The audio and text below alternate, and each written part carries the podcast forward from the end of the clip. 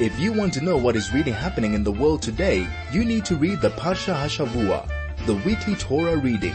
Join Rabbi Mendel Lipskar for the next hour as he delves and enumerates the themes running through the weekly Torah Parsha, only on 101.9 Chai FM. And a wonderful Erev Shabbos to all of you, and what a special Erev Shabbos it is. We've just come out, well, out of a very sad time, three weeks of mourning, and particularly yesterday, Tisha B'Av, the ninth of Av, time that we tragically have to remember the destruction not only of one, but of both but the Mikdash, the house of God, the holy temple, the exile of the people, and less than 24 hours later, we come into a Shabbos that is called Shabbos Nachmu, the Shabbos of consolation. And consolation, of course, is something which is powerful and deep. It's not something which only makes us feel a little bit better, but it changes our entire perspective of what in fact happened and how we relate to who and what we are, what in fact God's relationship with us is all about. And it's based upon the Haftarah of this week, where Isaiah tells us, Nachamu, Nachamu, Ami, be consoled, be consoled, my people. And as I've often said, whenever in Torah we come across a double language, it doesn't mean that it's twice as much. The double language indicates infinity, that the consolation God offers is indeed infinite. It's an infinite con- consolation. And this is something which comes immediately right after Tisha B'Av, particularly this year.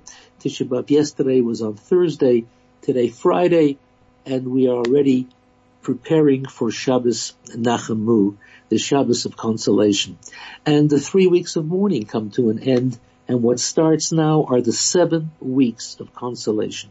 And it's important for us to understand, as I mentioned, what is consolation all about? And there's a vast difference between human consolation and divine consolation. Human consolation, an incredibly important mitzvah. We go visit people who unfortunately are in mourning. We visit them during Shiva, after Shiva. People who have unfortunately experienced loss. It's a mitzvah to be menachem, to console them. But what is that type of consolation. We make things a little bit easier for them through friendship, through empathy, through sitting with them, through talking with them. We extend a degree of consolation and make their loss a little bit easier to bear. Divine consolation is altogether different. Divine consolation is God removes all the pain, all the suffering. God removes everything that has to do with what in fact happened. And this is what Shabbos Nachamu is all about. It's not only the Shabbos of consolation. Hashem takes away all the pain. Hashem takes away all the cause of what brought the pain in the first place. It's an infinite type of consolation. And this is something that we have to rejoice with a tremendous degree of simcha, of celebration. And while of course it's difficult to do this within the context of exile because we are still very much within exile. Nonetheless, we understand and we know that the potential for complete and total consolation, divine consolation, is here.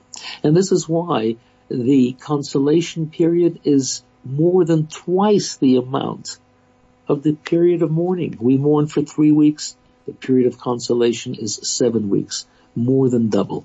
And this is something which is so important for us to understand that we go through difficulties. Yes, we do.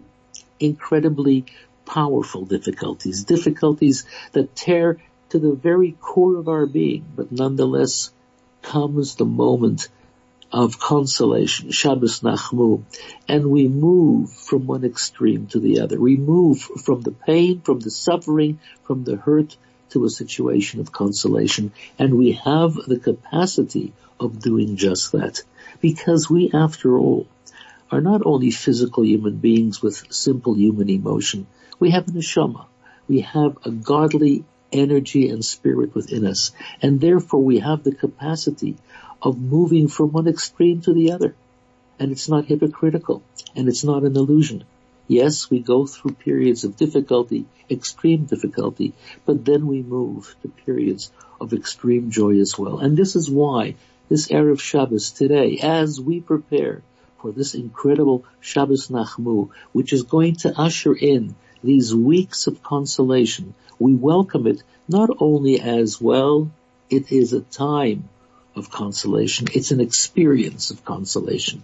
It's a situation that we look forward to with tremendous hope, with tremendous confidence that the full and complete consolation that comes with the coming of Mashiach will in fact become a reality in our own lives, not something that we only hope for and wait for and pray for, but it's something that will in fact come to a reality in all our lives. This is why this Shabbos is so incredibly important because as we have to go through the difficulty, so too we have to go through the joy. As we have to go through situations of suffering, we have to go through experiences of joy as well. And this is why the Shabbos is so important. It expects us to lift ourselves up beyond the darkness, beyond the difficulty, beyond the chaos, and see with a certain degree of clarity what in fact is in store for us. A time of great hope, a time of great, great experience, a time of great joy. Because after all, this is part of our Jewish history, our Jewish legacy, our Jewish destiny. Being Jewish is an incredible experience, an incredible experience because we are an infinite people. And as we will see later in the Parsha, God himself, when he expresses his reason for choosing us in the way that he did, he talks to us about this. The fact that he gave us this strength and this ability, more of this soon. This is the Parsha Hashavua with Rabbi Mendel Lipskar, only on 101.9 Chai FM. The Parsha is Ve'et Hanan, and Ve'et Hanan is always read on Shabbos Nachmu, always the Shabbos after Tisha B'Av. And therefore it stands to reason that there is a relationship between the Parsha of Ve'et Hanan and the concept of consolation of Nachamu. And we have to investigate the Parsha to look at the Parsha and to see what does the Parsha contain that gives us deeper insight into divine consolation and how it brings about a consolation for the saddest day of the year of Tisha B'Av. It begins with the words Va'et Hanan El Hashem Va'et Ahilamar. God is approached once again by Moshe to please let him enter into the promised land. And Moshe opens his heart to the people. He says, Va'et Hanan, I pray to God yet again. How many times did Moshe pray to God? Once, twice, ten times, fifty times? Well, the truth is, as our commentaries point out, the equivalent, the numerical value of the word Va'et Hanan is 515. Moshe actually asked God to let him go into the promised land 515 times. And one wonders, why did he have to ask God 515 times and each time God refused his request? And as Rashi points out in other commentaries, he could have demanded this from God. After all, he was a righteous man. And when a righteous person demands something from God, God is obligated to give him that. And the fact is, 515 times Moshe said, I don't want to demand.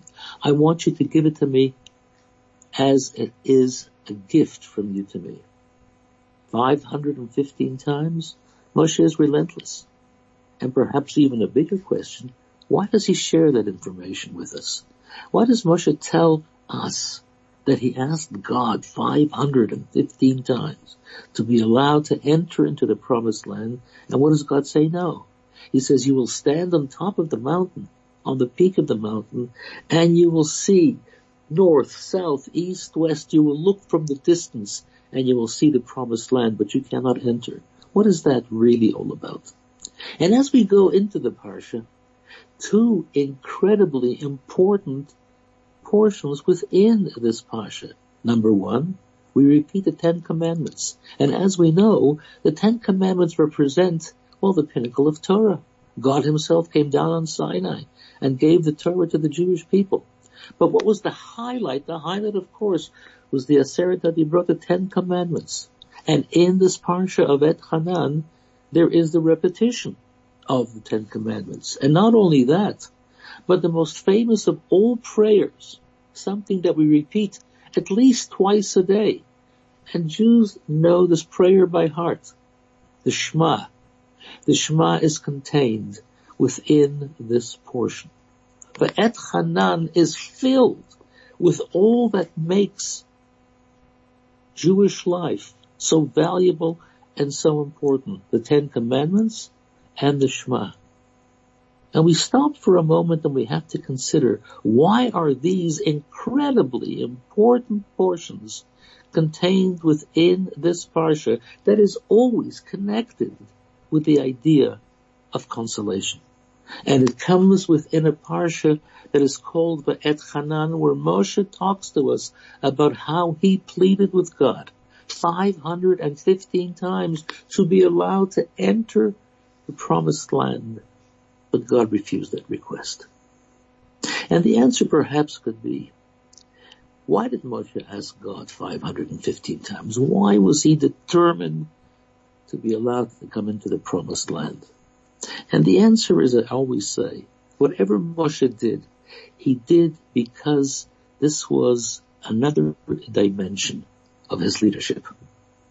What in fact describes Moshe per- per- perfectly Moshe is a leader and everything that he does expresses the privilege, responsibility and greatness of his leadership. Moshe is concerned that this new generation coming into the land might not have the strength to live up to the incredible challenges that they will face coming into the land. After all, they were raised in a world that was a perfect world, manna from heaven, everything taken care of. And now they were going to have to go into a world where they have to cope with the physical realities of the world. Battles. In order to have bread, it won't come from heaven, it'll come from earth after hard work. Plowing the land, seeding the land. Flour, making flour, making bread. Moshe is afraid that perhaps they won't have the strength, they won't have the ability and therefore he wants to be present. He wants to continue his leadership so he can guide them. But Hashem says, no. Joshua will guide them. Joshua will have the strength and the ability to continue what you have taught him. He will be the leader who will have the insight, the strength, and the ability to guide the people. You stand on the mountain and see it from a distance. What's that all about?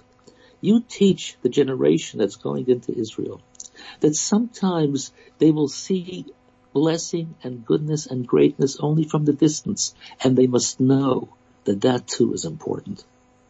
It's not they will have it immediately. It's not that they will be answered immediately. Moshe says, don't give up. Even if you have to ask for something 515 times. And the answer continues to be no. Don't give up. If it's something which is valuable, if it's something which is important, if it's something which is so necessary for your body and for your soul in the fullest and best sense of the word, don't give up. Yes, you can pester God again and again and again and again. Because that's the way we show our commitment. And this is why within this parsha, what are we shown? The Ten Commandments. When the Jews made their ultimate commitment and covenant to God, they stood at Sinai and they said, Na'aseh Benishma, we will do and we will commit and we will study. And God gave them the Torah. God gave them the Ten Commandments. This is reaffirming the people are going into the promised land, the second generation that they will continue to uphold the sanctity of the laws that God gave them. And what does Moshe say just before he tells them the repetition of the Ten Commandments? He said, remember, God spoke to you face to face as he does with every single generation. This is yours as much as it is and was your parents. You might have not been born at that time, but you were there. And this is the legacy of each and every single generation to recognize and to see that they receive the Ten Commandments and they reconnect their covenant with God every time they enter into a new situation. This is why this Parsha contains the Ten Commandments. This is part of the preparation for the great consolation. This is part of Et Hanan, the relentless prayer again and again and again and again. And this is something that we have to know. That we are connected, not because once upon a time something great happened, but once upon a time Mount Sinai, God gave our great great grandparents the Torah. No. God gives it to us, each and every single one of us, each and every single generation, because each and every single generation has its own unique set of circumstances and challenges.